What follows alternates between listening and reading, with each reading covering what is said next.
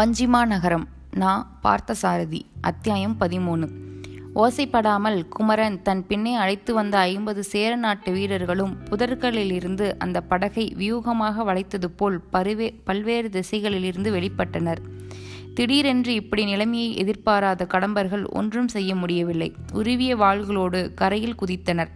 முதலில் குமரன் மேல் பாய்ந்து அவனை குத்திக் கொள்வது அவர் மு அவர்கள் முயற்சியாயிருந்தது. சேர வீரர்களின் பலர் வில்லும் அம்பும் கூட வைத்திருந்ததனால் புதர்களில் பல்வேறு கோணங்களிலிருந்து கடம்பர்கள் மேல் அம்பு மலை பொழியலாயிற்று. அந்த அம்பு மலையினிடையே இருந்து தப்பி குமரனை கொல்ல அவர்களால் முடியவில்லை. அதற்கு நேர்மாறாக குமரனோடு படகில் வந்த முரட்டு கடம்பர்களில் மூவர் இருந்து போயினர். இருவர் கொடுங்கலூர் வீரர்களிடம் சிறைப்பட்டார்கள்.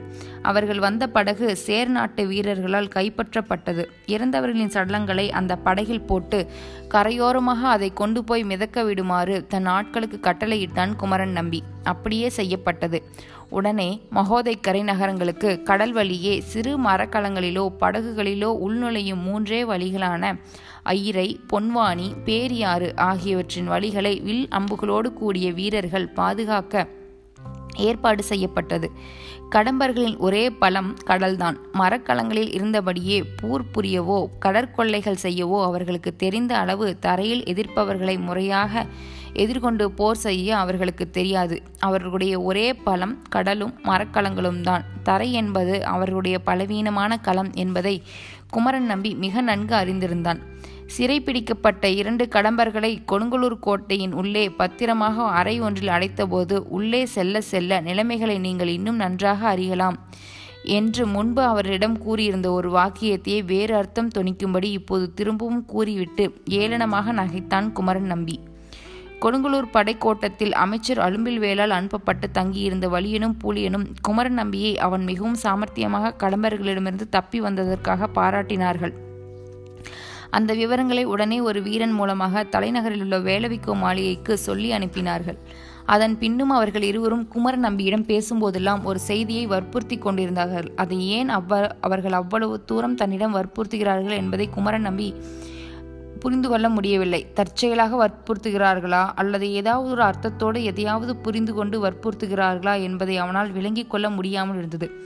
படைத்தலைவர் கடம்பர்களின் கொள்ளை மரக்கலத்திலிருந்து அவர்கள் துணையுடனேயே தப்பி வந்தது சாமர்த்தியமான காரியம்தான் என்றாலும் ரத்ன வணிகர் மகள் அமுதவழியை மீட்கிற வரை நாம் பொறுமை பெருமைப்படுவதற்கு ஒன்றுமே இல்லை. எதையும் நினைக்க நினை நினைவிற்கொள்ள வேண்டும் என்று அமைச்சர் அலும்பில்வேலி நாட்களாகிய அவர்கள் தன்னிடம் அடிக்கடி கூறி வந்ததன் பின்புலத்தில் என்னென்ன சிந்தனை மூலமாக இருக்கிறது என்பதை அறிய முயன்றான் குமரன். ஆனால் அதே சமயத்தில் அவர்கள் அப்படி அடிக்கொரு முறை இரத்தின வணிகர் மகளும் தன் ஆறுயிர் காதலியும் ஆகிய அமுதவழியை நினைவூட்டி கொண்டிருந்ததில் அவனுக்கு ஒரு மகிழ்ச்சியும் இருந்தது.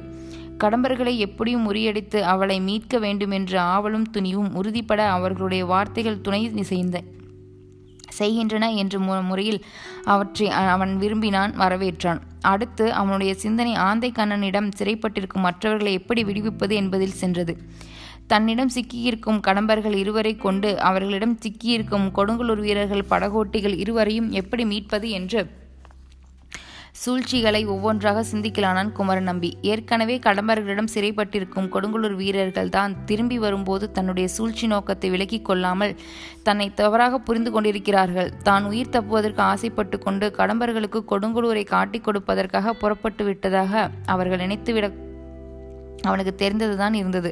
அவர்கள் அனைவரையும் சாமர்த்தியமாக கடம்பர்களிடமிருந்து மீட்கிற வரை எதுவும் மேலே செய்வதற்கில்லை என்பதையும் குமரன் நம்பி உணர்ந்தான்.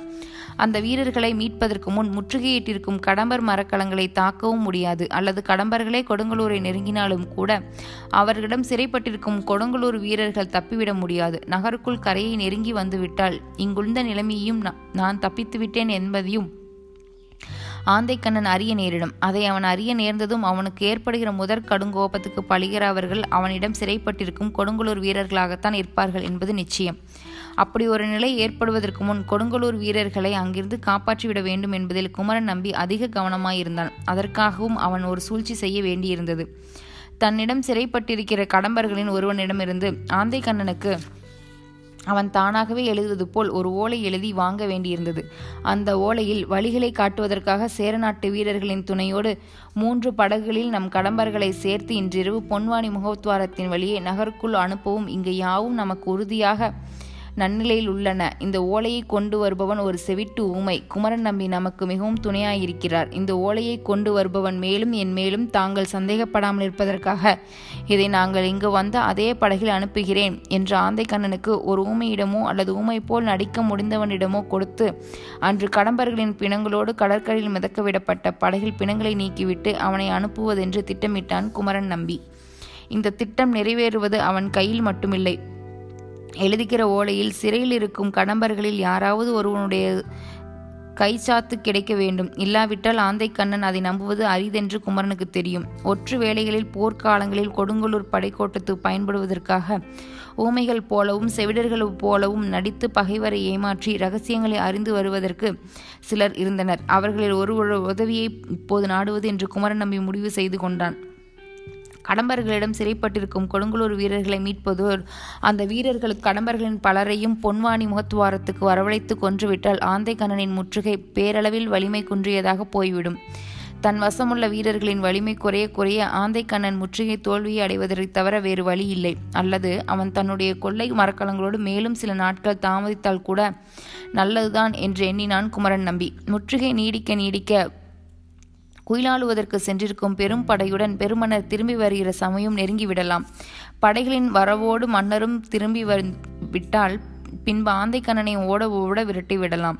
ஆனாலும் அந்த வழியை விட முதலில் சிந்தித்த வழியே நல்லதென்று எண்ணினான் அவன். ஓலை எழுதப்பட்டது. கடம்பர்களின் சிறைப்பட்டிருந்த இருவரும் அந்த ஓலையில் கை சாத்திட மறுத்தனர். நீண்ட நேரம் சித்திரவதை செய்து வதைத்த பின் ஒருவன் கை சாத்திட இணங்கினான். அதற்கு பின் மற்றொருவனையும் எவ்வளவோ கொடுமைப்படுத்தி வற்புறுத்தியும் பயனில்லாமல் போயிற்று. அதற்கப்புறம் படைக்கோட்டத்து ஒற்றர்களின் தன்னந்தனியே செவிட்டூமை போல் நடித்து ஆந்தைக்கண்ணனை சந்திக்கப் போவதற்கு ஒரு தீரனை தேட வேண்டியிருந்தது.